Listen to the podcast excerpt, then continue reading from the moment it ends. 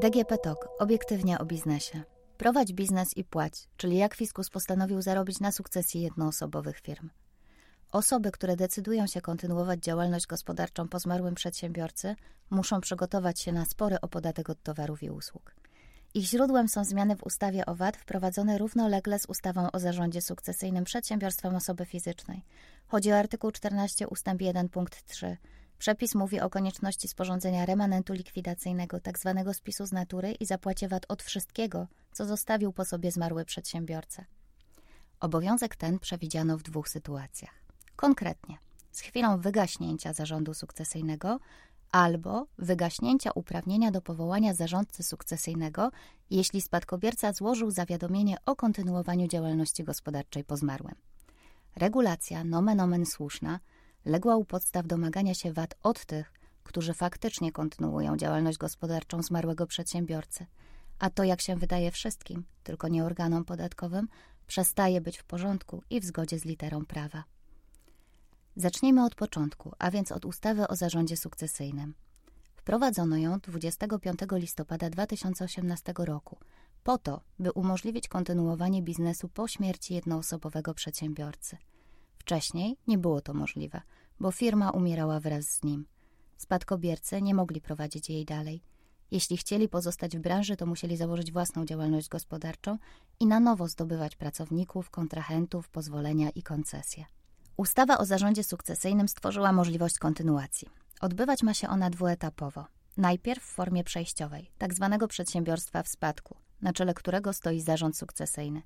Powołać może go jeszcze za życia sam przedsiębiorca – jeśli jednak tego nie zrobi, to uprawnienie to przechodzi na jego spadkobierców.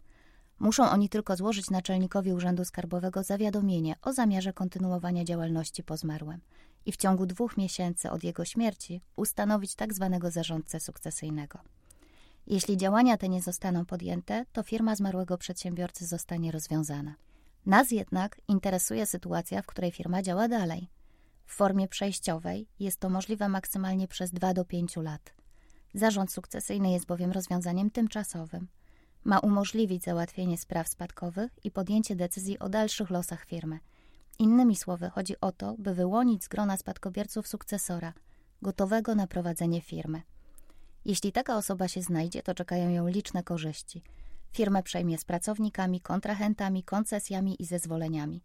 Przejęcie opłaca się nawet osobom niespokrewnionym ze zmarłym – nie muszą one bowiem płacić podatku od spadków i darowizn, który w przypadku obcych potrafi wynieść nawet 20%. Warunek jest tylko taki, że poprowadzą przedsiębiorstwo przez okres dwóch lat. Brzmi obiecująco, prawda? Z pewnością brzmiałoby, gdyby nie kontrowersyjna wykładnia wspomnianego już wcześniej przepisu ustawy o VAT. Mianowicie, fiskus uważa, że sukcesor, który prowadzi firmę po wygaśnięciu zarządu sukcesyjnego, powinien sporządzić spis z natury i zapłacić mu podatek od towarów i usług od wszystkich składników przedsiębiorstwa, które przejął i wykorzystuje w ramach biznesu. Takie absurdalne stanowisko znajduje wyraz w wydawanych interpretacjach podatkowych. Jedna z nich dotyczy podatniczki, która dopełniła wszystkich wymogów nałożonych na nią ustawą o zarządzie sukcesyjnym. Prawidłowo zgłosiła zamiar kontynuowania działalności po zmarłym mężu, prawidłowo powołała też zarządcę sukcesyjnego, de facto siebie samą. Później, gdy sprawy spadkowe były już załatwione, postanowiła wygasić zarząd sukcesyjny i kontynuować prowadzenie firmy bez jego udziału, na własną rękę. I co się stało? Fiskus powołał się na przepis ustawy VAT-owskiej i stwierdził, że podatek powinien trafić do budżetu. Wszak jest w nim jasno napisane, że VAT należny jest m.in. w przypadku wygaśnięcia zarządu sukcesyjnego. Innymi słowy, uznał, że przepis działa, gdy zarząd wygasa, bez względu na dalsze losy firmy – nie ma się co dziwić, że podatniczka o nie miała.